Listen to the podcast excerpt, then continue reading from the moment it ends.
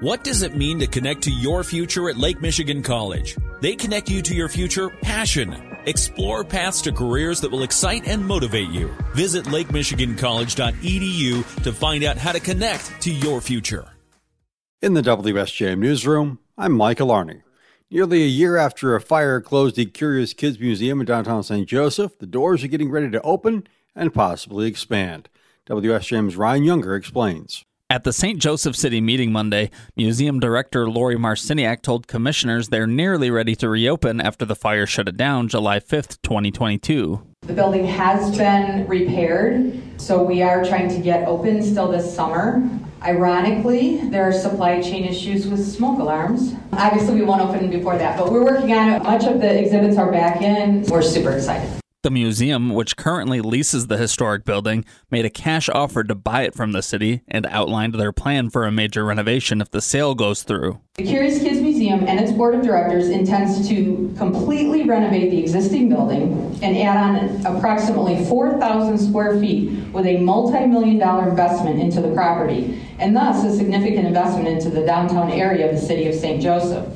Mayor Laura Goose said the city needs to consider the offer before taking any action. I'm Ryan Younger, WSJM News. May's survey of purchasing managers shows the West Michigan economy continuing to slow at a measured pace as key indices continue to month to month yo yo pattern, signaling uncertainty and reason for optimism.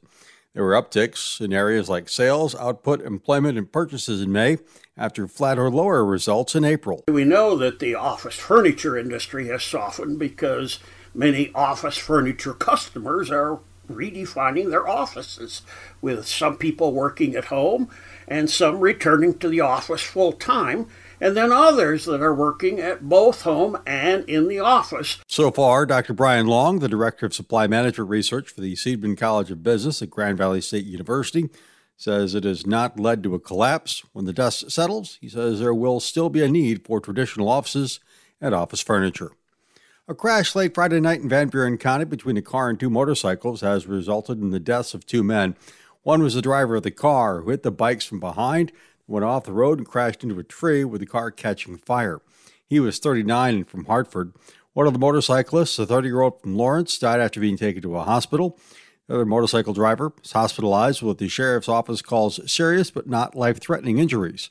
Speed and alcohol are both considered to be factors in the crash happened 11:15 p.m. Friday in the 60,000 block of Red Arrow Highway in Hartford Township. St. Joseph Public Schools said goodbye to eight longtime district employees Monday at the board meeting.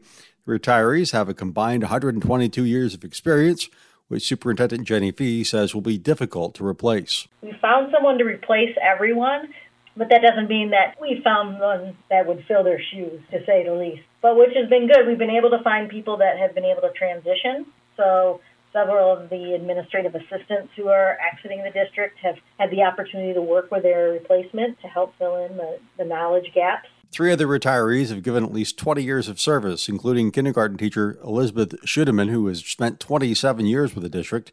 High school economics teacher Patrick Hoffman is retiring after 24 years.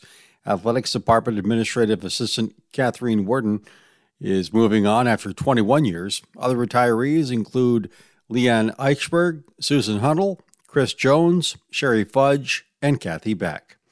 A young lady from Paw Paw will appear on tonight's episode of America's Got Talent. WSJM's Ken Lundberg has the story. One of Southwest Michigan's own is making her national television debut. Bryn Cummings of Paw Paw, Michigan is only 12 years old. She's also a magician and a ventriloquist. She's been acting and performing for years, and tonight she'll be seen performing on NBC's America's Got Talent for a chance to win a million dollars and a chance at stardom. So we had to send in a video um, for like an audition, and they approved it. So then we had to write a script, and then we had to send in a video of the script, and then we flew out.